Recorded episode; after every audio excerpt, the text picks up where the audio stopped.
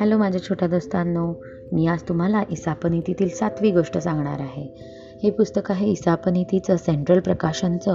ह्याच्या अनुवादिका आहेत सौ आशा जोशी आणि अनुलेखन केलं आहे अरविंद साळवी यांनी. गोष्टीचं नाव आहे हातचं सोडून पळत्या पाठी. एका मोठ्या वडाच्या झाडावर एक बुलबुल पक्षी बसला होता. नेहमीप्रमाणे तो गात होता. एका ससाण्याने त्याला पाहिले आणि त्याला प्रचंड भूक लागली असल्यामुळे त्याने झडप घालून त्या चिमुकल्या पक्षाला एकदम पंजामध्ये पकडले.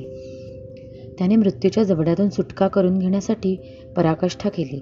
तो त्या ससाण्याला म्हणाला दादा तुम्हाला भूक लागली असेल. हे खरं आहे पण मी कसला शुल्लक प्राणी आहे? माझ्या देहाचा एक घासही होणार नाही तुमचा.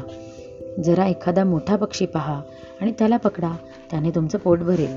पण ससाण्याने उत्तर दिलं अरे वेड्या माझ्या पंजात आलेलं थोडकंसं अन्न हातचं सोडून मी जे माझ्या हातात नाही अशा असं खाद्य शोधित फिरू यावर यापेक्षा मोठा मूर्खपणा कुठला नाही.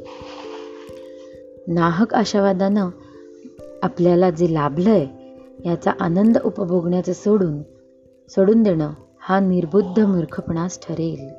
म्हणूनच बोध असा की हातचं सोडून पळताच्या पाठी धावू नये. धन्यवाद.